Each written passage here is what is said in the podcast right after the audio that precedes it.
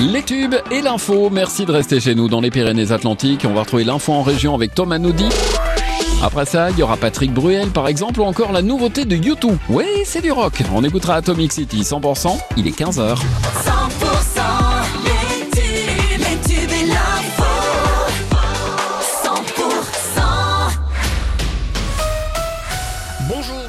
Tous. Dans le Tarn, l'évacuation de la ZAD de la Crimarbre près de Castres serait imminente. Le terrain est en train d'être nettoyé à Saïs alors que les écureuils opposés à la construction de l'A69 et perchés dans les arbres doivent être délogés.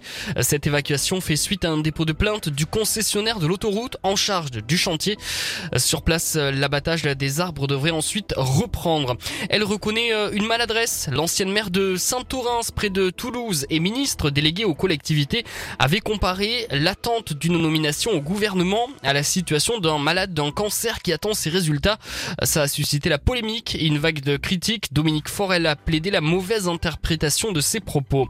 Le maire de Perpignan, Louis Alliot, lui, a estimé ce matin que le Rassemblement national avait sa place à la panthéonisation de Missak Manouchian, une cérémonie prévue mercredi. Le, ce week-end, Emmanuel Macron, lui, avait estimé que l'extrême droite serait, je cite, inspirée de ne pas être présente.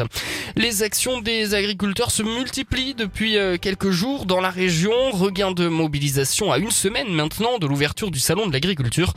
Euh, Demain, c'est la coordination rurale du Gers qui participera à une action interrégionale contre les importations agro-industrielles. Les agriculteurs se rassembleront euh, dès 8h à Villecontal sur Arros. Ils passeront ensuite par Tarbes pour rejoindre euh, Pau. La tour Eiffel fermée à partir d'aujourd'hui en raison d'une grève reconductible. Les syndicats dénoncent la gestion financière du site. Un mot de l'actualité sportive et du rugby. Les derniers résultats en championnat de l'US Montauban auront eu raison de l'entraîneur des avants. L'USM Sapiac a décidé euh, d'écarter Florian Vizorek de son poste d'entraîneur. Il était arrivé au sein du club de Pro D2 Tarn-et-Garonnais en 2020. C'est à lire sur 100%.com.